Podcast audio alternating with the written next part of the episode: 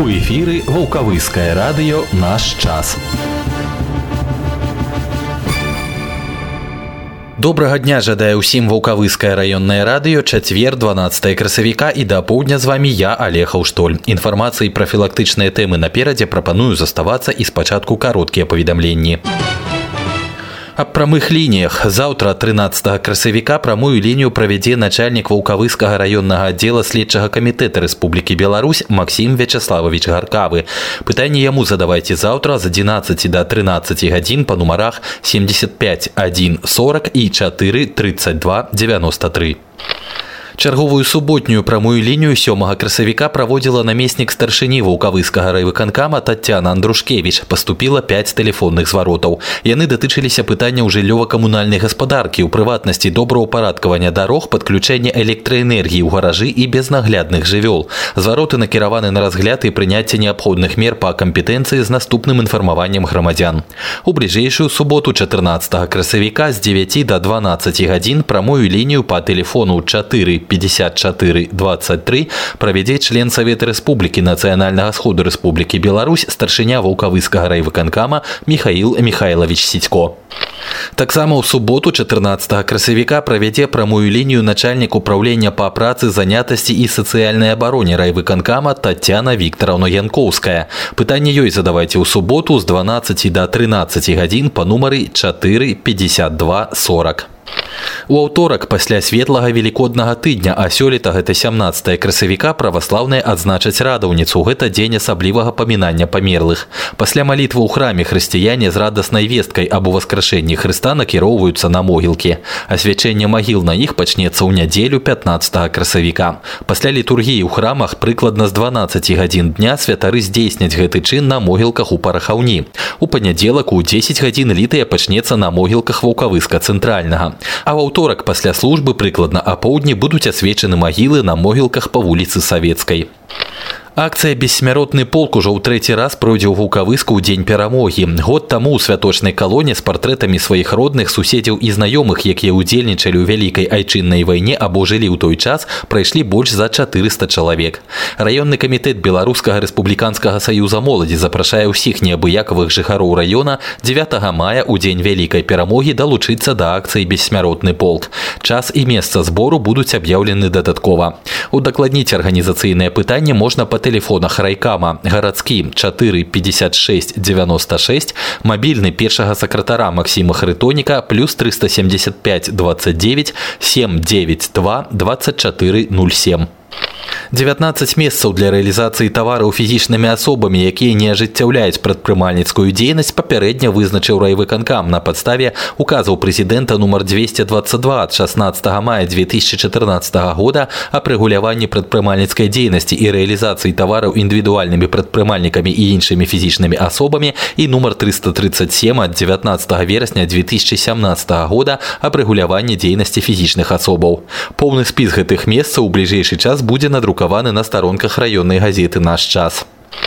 У красавіку нас двойчы чакаюць доўгія выхадныя. Зараз пра тое, як будзе наладжана ў гэтыя дні праца арганізацый аховы здароўя. У працоўныя суботы 14 і 28 красавіка стацыянары працуюць па графіку суботняга дня амбулаторна-паліклінічнае падраздзяленні працоўнага дня. У нядзелі 15 і 29 красавіка ва ўсіх выхадныя. У панядзелкі 16 і 30 красавіка ў бальніцах дзейнічае графік працоўнага дня у амбулаторыях і паліклініках суботняга дня. І ў аўторкі 17 красавіка і 1 мая усе установы аховы здароўя працуюць па графіку святочных дзён. Між тым абласны псіханеўралагічны дом інтэрнат можа з'явіцца ў нашым раёне. У такім выпадку ён размесціцца ў будынках былой верэйкаўскай санаторнай школы інтэрната. Райвыканкам ужо даў дазвол управленню капітальнага будаўніцтва на выкананне праектна-вышуковых работ па рэканструкцыі будынкаў пад дом інтэрнат для псіханеўралагічных хворых. Раённы конкурс сельская прыгажуня 2018 пройдзе ў суботу 28 красавіка ў гарадскім доме культуры. Арганізатары запрашаюць прыняць у ім удзел дзяўчат ва ўзросце ад 18 до 31 года, якія жывуць або працуюць на сяле, а таксама студэнтак гарадскіх установаў адукацыі, якія паступілі ў іх сельскай мясцовасці. Заяўкі прымаюцца па тэлефонах 4 58 84 9 92 10 і 4 51 44. У беларускі саюз майстроў прынята наша зямлячка майстар народных промыслаў Святлана Дудзінская. Святлана Анатольевна ўжо больш за 16 гадоў працуе кіраўніком гуртка роскага аддзялення вулкавыскага цэнтра рамёстваў. З дзецьмі і дарослымі займаецца лепкай з гліны. Яна пастаянная удзельніца выстаў раённага абласнога і рэспубліканскага маштабаў. Яе працы не раз былі прадстаўлены на рэспубліканскім фестывалі кірмашы нацыянальных культур у Гродна, славянскім базары ў віцебску на свяце Александрыя збірае сяброў. Летась майстрыха была ўзнагароджана дыпломам 9 рэспубліканскага фестываля кірмашу рамёстваў вясновы букет.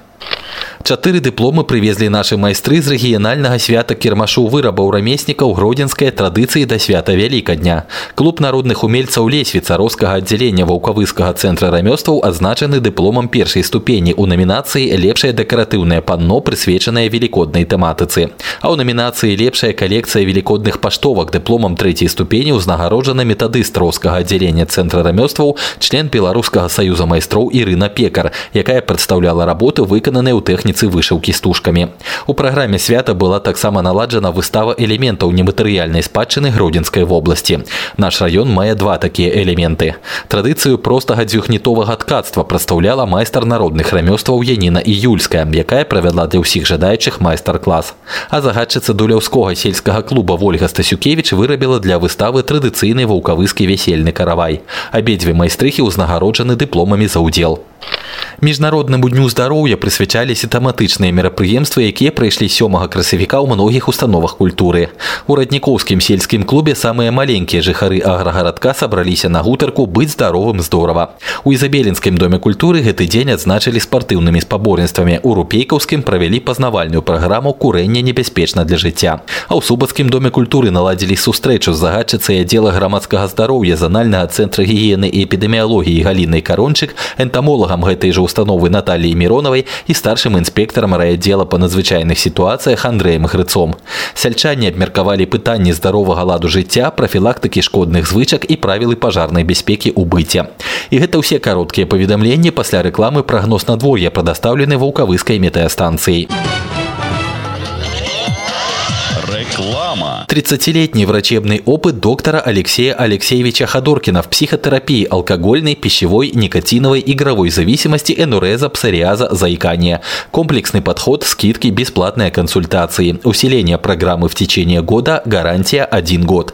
Прием в Волковыске в четверг, 19 апреля в 15 часов в Центре соцобслуживания населения по улице Победы 4.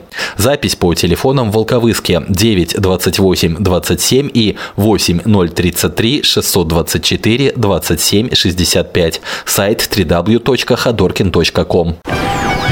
Хвилинка про надворье.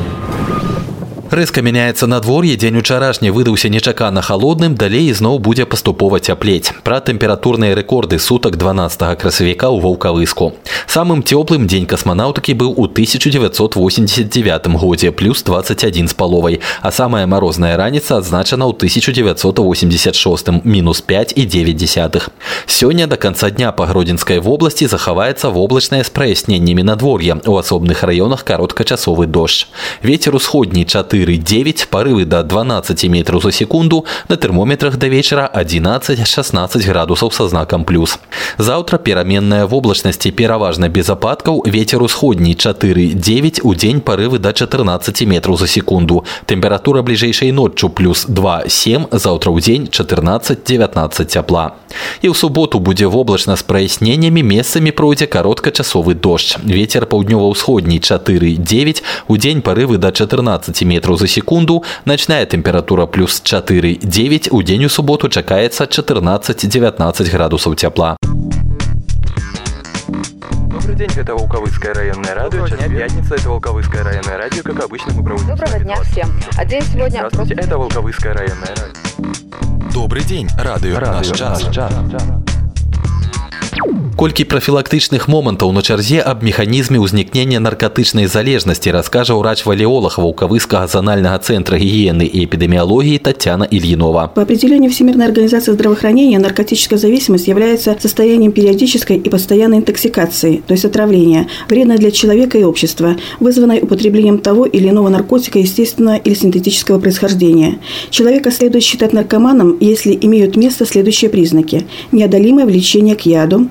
Второе – нарастающая толерантность, то есть постоянная необходимость увеличения дозы наркотика. И третье – невозможность воздержаться от приема наркотика. Психическое и физически человек настолько зависит от наркотика и его воздействия, что внезапное прекращение приема яда вызывает физически тяжелое, а психически невыносимое состояние, которое называется абстиненцией. Наркотическое опьянение, а в дальнейшем и наркотическая зависимость развиваются под воздействием так называемых психоактивных веществ. Это собирательное понятие, которое обозначает целый ряд медицинских препаратов и средств технического и бытового назначения, принадлежащих к различным группам химических веществ, но обладающих определенным влиянием на центральную нервную систему и психику в целом. Это возбуждение, стимуляция, различные видения галлюцинации. Необходимо помнить, что подобным действием обладают так называемые стимуляторы и допинги. Стимуляторы – это группа лекарственных веществ, обладающих подстегивающим влиянием на психику и центральную нервную систему. А допинг – это препараты, которые в силу своих фармакологических свойств искусственно повышают работоспособность, снимают ощущение усталости. Чаще допинг используют для достижения высоких спортивных достижений. И стимуляторы, и допинги могут привести затем к наркотической зависимости. Как же формируется наркотическая зависимость? Надо сказать, существует неверное мнение, что абсолютно любое употребление психотропных веществ ведет к развитию наркомании. Далеко не все, кто экспериментировал с наркотиками, превратились в наркоманов. Формирование наркотической зависимости – это очень сложный процесс, затрагивающий многие стороны человеческой жизни. Причины развития наркомании расположены на четырех уровнях. Первый уровень – это биофизиологический. Он включает наследственную предрасположенность к употреблению психоактивных веществ, а также генетически передающиеся особенности расового и этнического образа жизни. К этому уровню относятся и психофизиологические особенности человеческого организма, а именно нехватка ферментов и витаминов, нарушение обмена веществ, приобретенное либо врожденное, эндокринное нарушение, заболевания головного мозга и других органов и систем. Например, четко установлена определенная предрасположенность к употреблению наркотиков у детей наркоманов, причем физиологический аппетит наследников наследственно связан с особенностями строения X-хромосомы, то есть половой женской хромосомы.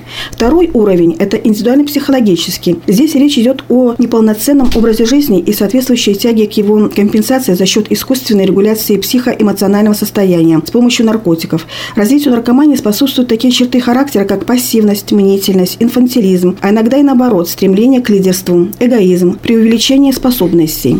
Особо распространено злоупотребление наркотическими препаратами у людей, имеющих психопатические отклонения характера, из круга эмоционально неустойчивых или истеричных. Для них характерна раздражительность, гневливость, агрессивность, конфликтные отношения с окружающими. Такие люди прибегают к поиску средств, облегчающих их состояние, с целью расслабления, снятия тягостных ощущений.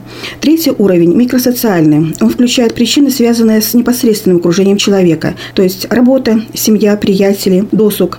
Велика роль такого фактора, как излишек свободного времени, который нужно чем-то заполнить. К факторам, способствующим началу приема наркотиков, относятся обилие информации о действии различных препаратов и источниках их получения, а также положительное или даже стимулирующее отношение к приему психотропных препаратов со стороны приятелей. У наркомана есть опасная черта, связанная с тем, что это болезнь коллективная. Наркоманы хотят сопричастности, стремятся, чтобы знакомые, друзья, супруги тоже попробовали наркотик, непременно приобщились к нему. Если наркоман попадает в какую-нибудь компанию, он может заразить и других. Причинами приобщения человека к наркотикам являются желание не отстать от друзей, некая мода, интерес, стремление отведать запретный плод или скука. Нездоровая обстановка, царящая в некоторых семьях, не сложившиеся супружеские отношения, конфликт отцов и детей нередко способствуют стремлению решить те или иные проблемы самым легким путем – приемом наркотиков. Немаловажное значение формирования пристрастия к наркотикам имеет и конфликтные отношения на работе, а также негативное отношение к выбранной специальности или тяжелый неблагодарный труд, стремление расслабиться после работы. И, наконец, четвертый уровень – это макросоциальный, который включает причины, касающиеся влияния общества в целом, социального строя, материального уровня. Раньше наркотики использовались во время обрядов для лечения, поднятия боевого духа, то есть исключительно по делу. Людям некогда было расслабляться. Постоянные войны, поиски и пропитание, создание уюта в жилище, воспитание детей, свободного времени просто не было. В последние десятилетия складывается ощущение, что людям просто нечем себя занять, и они постоянно находятся в поиске развлечений, адреналина, и почему-то чаще всего обращаются к алкоголю и наркотикам, нежели к спорту или науке. Конечно, это все печально. К тому же основным контингентом наркоманов в наше время являются молодежь. То есть люди, которые будут представлять нашу страну в будущем, которым растить новое поколение. И очень хочется, чтобы эти поколения были здоровыми. Пра шкоду самалячэння нагадае нам загадчык аддзялення хуткай медыцынскай дапамогі цэнтральнай раённай бальніцы Алена Меньша. Добрый день. Сегодня мы поговорим о вреде самолечения для здоровья человека. В настоящее время такой термин, как самолечение, все чаще и чаще встречается в повседневной жизни людей. Самолечение – это сложный процесс, в ходе которого человек может ошибиться в выборе лекарства, его доз, продолжительности курса лечения. При всем этом не иметь достаточно знаний о механизме действия, индивидуальной переносимости и побочных эффектах принимаемого препарата. На сегодняшний день особенно остро возникает данный вопрос, когда основную массу информации о медикаментозных препаратах, а также о народных методах лечения человек может узнать из интернет-ресурсов, телепрограмм и рекламных роликов. Любой взрослый человек должен понимать то, что многие заболевания имеют схожую клиническую картину, но требуют разного лечения. И ни один источник информации не сможет заменить непосредственный осмотр специализированного врача, который сумеет выставить правильный диагноз, оценить общее состояние пациента, сопутствующее заболевание, риск возможных осложнений, и только тогда на основании всего этого назначить адекватное лечение. Очень часто самолечение приводит к развитию побочных реакций, которые могут нести непосредственную угрозу жизни человека и даже заканчиваться летальным исходом. Ведь некоторые люди могут и не догадываться о том, что у них может быть аллергия на тот или иной препарат. Частота развития побочных реакций и их тяжесть зависит от индивидуальных особенностей пациента, его возраста и пола, степени тяжести основного и сопутствующего заболевания, характеристик лекарственного средства, его дозы, путей введения, а также лекарственного взаимодействия. Среди побочных эффектов чаще других возникают аллергические реакции, проявляющиеся поражением кожных покровов. К неаллергическим реакциям относят поражение желудочно-кишечного тракта, печени, тромбозы и тромбоэмболии, нарушение функций почек, анафилактические реакции и множество других патологических процессов в организме. В таком случае необходимо сразу же обращаться к врачу. Важно, чтобы те, кто занимается самолечением, понимали, что есть определенная граница, которую нельзя переступать, если ты не являешься подготовленным специалистом в области медицины. Необходимо отметить то, что в особенности противопоказано применение лекарственных средств без назначения врача лицам пожилого возраста, беременным женщинам и детям. В стареющем организме претерпевают изменения практически все органы, что замедляет процессы всасывания и выведения лекарственных препаратов. А чем же опасно самолечение для беременных? Многие медицинские препараты содержат в своем составе вредные компоненты, которые попадают к плоду через плаценту что может привести к следующим серьезным нарушениям развития ребенка. Разрушение или неправильное развитие хромосом, клеток, органов, задержка эмбрионального развития, нарушение системы кроветворения, кислородное голодание плода, угроза жизни и преждевременные роды. Родителям также необходимо правильно подходить к вопросам о лечении своих детей. Симптомы серьезных заболеваний могут быть очень схожи с обычной простудой, что трудно распознать родителям. За такими признаками, как сонливость и вялость ребенка, могут скрываться симптомы травмы головы, отравления, менингита и других опасных патологических процессов. А повышение температуры тела может свидетельствовать о множестве возможных заболеваний. Поэтому самолечение для ребенка может быть крайне опасным. В любом случае не стоит оттягивать поход к педиатру или же вызвать специалиста на дом. Исходя из вышесказанного, делаем выводы, что самолечение недопустимо ни при каких обстоятельствах. Любые назначения должен делать исключительно специализированный врач, который ответственно сможет к этому подойти и помочь своему пациенту.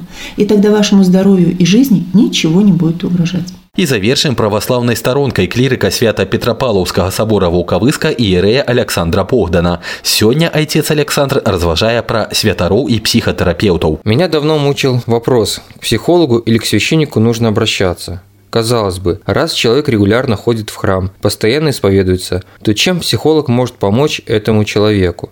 Среди православных верующих наблюдаю очень сильное недоверие к психологам. Некоторые думают, что они нужны только для нецерковных и неверующих людей. На самом деле это грубые предрассудки. Когда нам что-то болит в организме, мы же не одной только молитвой и таинствами лечимся, а обращаемся к врачу.